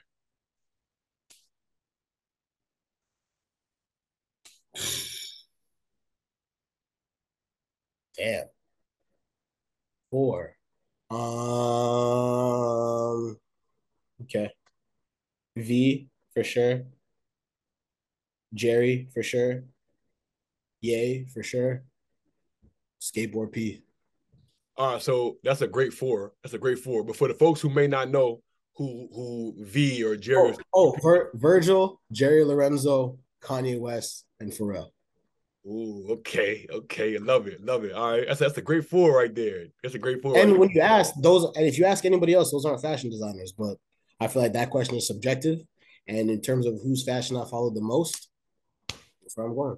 Heard you, heard you. All right, bet. So, uh, when it comes to like, you know, so hold on before I ask this. So you, you mentioned earlier you don't really mess with Amiri like that or Palm Angels. You kind of stay away from that. So what are some of your favorite brands like when athletes come to you that you think you know uh, that that that you're fucking with right now? Rick, um, Rick has been one of my favorite designers for a while. I mean, the the Ramones have definitely blew up, but it was actually the, my homie that I grew up with playing basketball who got me into Rick. Um, he's this cool dude who runs a cycling company up here, but he was also like him and his mom are like like this. So I gotta love it. And she's who put him on game, and by default, he's discovered men. So he's he's who I learned about Rick from back in like 2013, 2014. And it was the Creatch cargos that got me started. So you've seen people like Braun and Travis wear those same type of cargos with like the front pocket. Um, Rick has definitely been one of my favorite designers uh, that I like to point people towards. Um, not so much the wild runway shit, but um, the, the staple pieces. Um, Fear of God is just so versatile. Whether you're doing the the main main line or whether you're doing essentials, there's just so many different pieces that you can pick and pull. I love everything that Jerry's doing. Um, who else? Who else? Uh, I'm a big sucker for Saint Laurent. Saint Laurent has been consistent, in my opinion, in just putting together dope pieces without loud branding. So I'm a big fan of them. Um, the LV Virgil capsule was some of the most fun shit that I've seen in a while. So any opportunity, I, I mean, it's it's tough now because they've gradually like it's gradually being phased out, moving into new designers and stuff. Um, but people that, yeah, the brands that I think of immediately, um, Rick and Fear for basics. My homie from Nomad, Ivan, he put me onto Jil Sander. Um, Jil Sander does some great. This is actually a Jil Sander tee wearing right now because I love the mock neck, but the, the just the quality, the feel. Um, Italian white tee. Don't get me wrong. I go to Costco and get a pack of white tees, but like as soon as I put this on, I told Ivan he ruined my life because now I can't I can't do anything that's not not like this. Um, yeah, yeah, I think those are the first ones that come to come to mind for footwear. Uh, honorable mention has to be Visvim. Mm, do do. I mean, you're you're out in Japan, so you definitely know all Bro, about that. It's crazy. He put me on last week, and I was not hip. So I said I had to do my googles. I said, "Damn, I got to tap in." So this, you the second person to mention Visvim. So now I really, now that I'm out here in Japan, man, I'm definitely about to tap in for sure because I was not hip. I was not hip. If you and if you look at it in the um the Kanye between Adidas and Nike era, if you look at some of the stuff that he was wearing, classic Bottega, classic Fear God, Rick Owens parka, Saint Laurent denim, Visvim footwear. I'm saying if, if Jerry's not wearing Adidas right now, he's wearing Visvim footwear. So that the the handcrafted moccasin that is one of my favorite silhouettes. Something you can just slip on and go. Um, but those FBTs come in a whole bunch of neutral and natural colors, so I, I really fucking love their shit. That's lit. Okay, bet. Uh, favorite black owned brands that you want to show some love to? Okay. Say bomb. Say bomb. Straight up. Say bomb. I'm gonna say with my chest. Unseen being. Unseen yeah. being got love for Tomasi. Okay. Uh, those the first, those are the first two that come to mind. Um, out of Toronto, you got to show love to Adidas Asterisks. Okay. You seen Zion in their jacket in that varsity. You seen Nickeil in that varsity. Say one more time.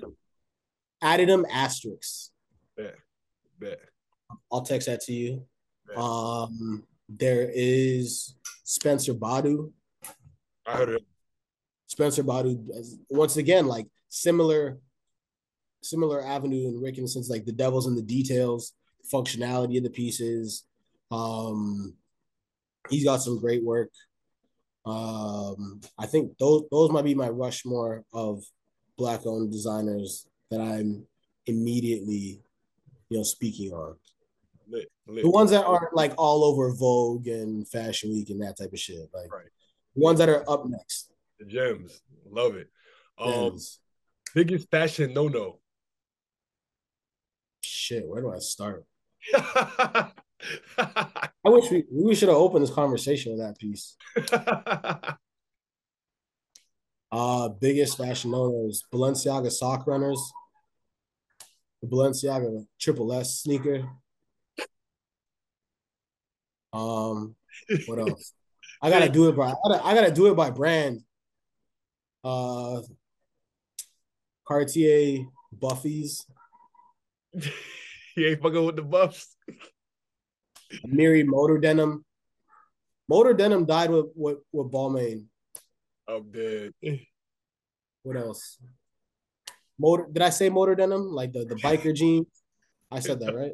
Yeah, you said that. that yeah. Shit. Uh, the there's one that kind of teeters a very thin line. That's leather pants for me. Because like if you're gonna wear leather pants, you better come with a fit. Okay. Some people just try to throw leather pants with like a t-shirt or a hoodie, and it's just like, bro, you, you gotta like if you're wearing leather pants, you have to commit to it. Right. You know what I'm saying? And you and you'll like you'll go back and you'll look at some fits, and it's just like, yeah, I wouldn't wear leather pants. But then you see like Shai or Keel in leather pants, but they went OD. Shai came out with the mink. Keel came out with like the super exaggerated shoulder look. Like he does a thousand and five push-ups every two hours. So those those leather pants, if you're gonna do them, you have to commit to them. Otherwise, leather pants would kind of die with Kanye. Um, fashion no nos, panda dunks. How much time do I have?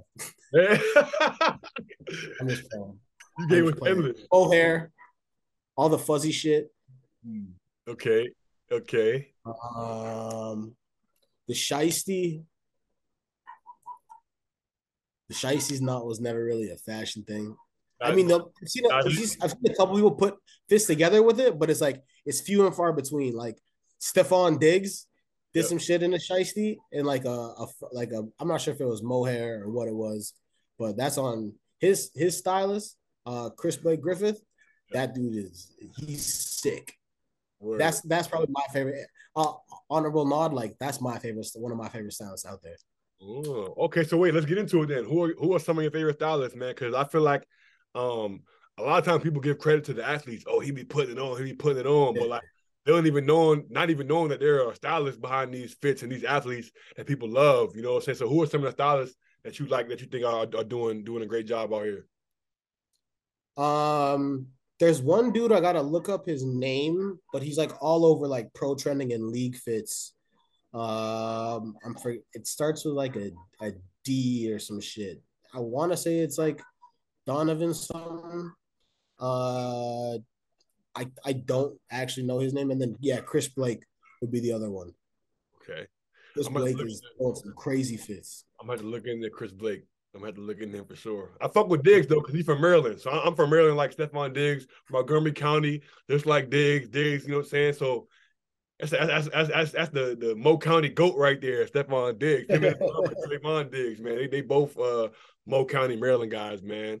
Um nah man. So we we we won't we won't kill you with the with the questions, man. Last thing I want to ask you before we got here, man. We asked everybody this question before we get them on um, before we send them on the way, man, is who is one person you think we should have on the What's in Your Bag podcast? Um, but whoever you say, you got to get in your point guard bag, man, and, and give us the assist for for getting them on. Hmm. One person you need on this podcast. Um,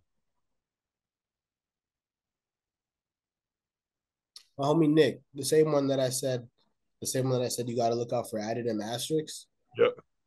Yeah, my homie, my homie Nick. Yeah. Okay. Bet. So I will, I will give him that heads up that you'll be reaching out and that he's got a, a, a feature he's got to be on whenever the schedules align. That's always the toughest part is always the scheduling. Facts. Facts. Especially with you and your time zones. But yeah, I think hearing his story and his ability to grow his brand, um, I think would definitely be inspirational to a lot of people. Hell yeah, bro. Hell yeah, man. Um, well, this has been an awesome conversation, bro. Man, we've been on here for over an hour and a half, man. You know what I'm saying? And I didn't even realize it until I looked at the clock, man, because we've just been talking and vibing, man. So number one, I want to say thank you for your time, man, because I know you're a busy guy. You got a lot going on, man. And you know, I don't want that to go unnoticed, man. Like we we value every guest that we have on here and your time, man, because you know, we know you guys are doing a bunch of things, and you know, the fact that you took the time out of your day to come on this podcast and tell your story, man, truly means a lot to me. It means a lot to Alexa well for everybody watching. She had to run.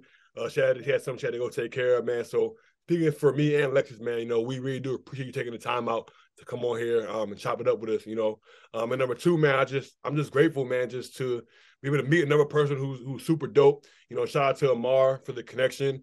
Uh, shout out Mama Do as well, man. We might be seeing these guys again, man. Amar had a dope idea, you know, what I'm saying about something we could do again. So I'll text y'all about that on the on the side. We gotta we gotta do we gotta do it live in Toronto. Facts, facts, man, facts. So we we, we might got something else cooking, man. You might be seeing these guys again, um, you know, on on, on all facts, man. But yeah, man, I just want to give you your flowers, man. This has been a dope conversation. You know, I look forward to no doubt, man. I look forward to following your journey. You know what I'm saying? And uh like I said, I know this not gonna be the last time we chop it up, man. So you know, we got to get you back on the podcast. You know, a couple years and then chop it up, tell new stories about you know yeah. what, what, we're doing. You know what I'm saying? So just again, man, want to give you your flowers and, and say thank you for coming on with us today. Yes, sir. Appreciate you. No doubt, no doubt, man. All right, guys, this has been another episode of the What's in Your Bag podcast presented by Bet Online. As always, man, if you guys are still here listening to this interview, man, go ahead and tap that subscribe button. You may as well give us a thumbs up. This was a great conversation. Um, it goes a long way. Give us a five star rating on Spotify and Apple. Follow the show, you know, all that good stuff. It goes a long way, man. This is gonna be my guy Pull Up Tay again on the outro. We'll see you guys next time, folks. Peace. Suave. Suave.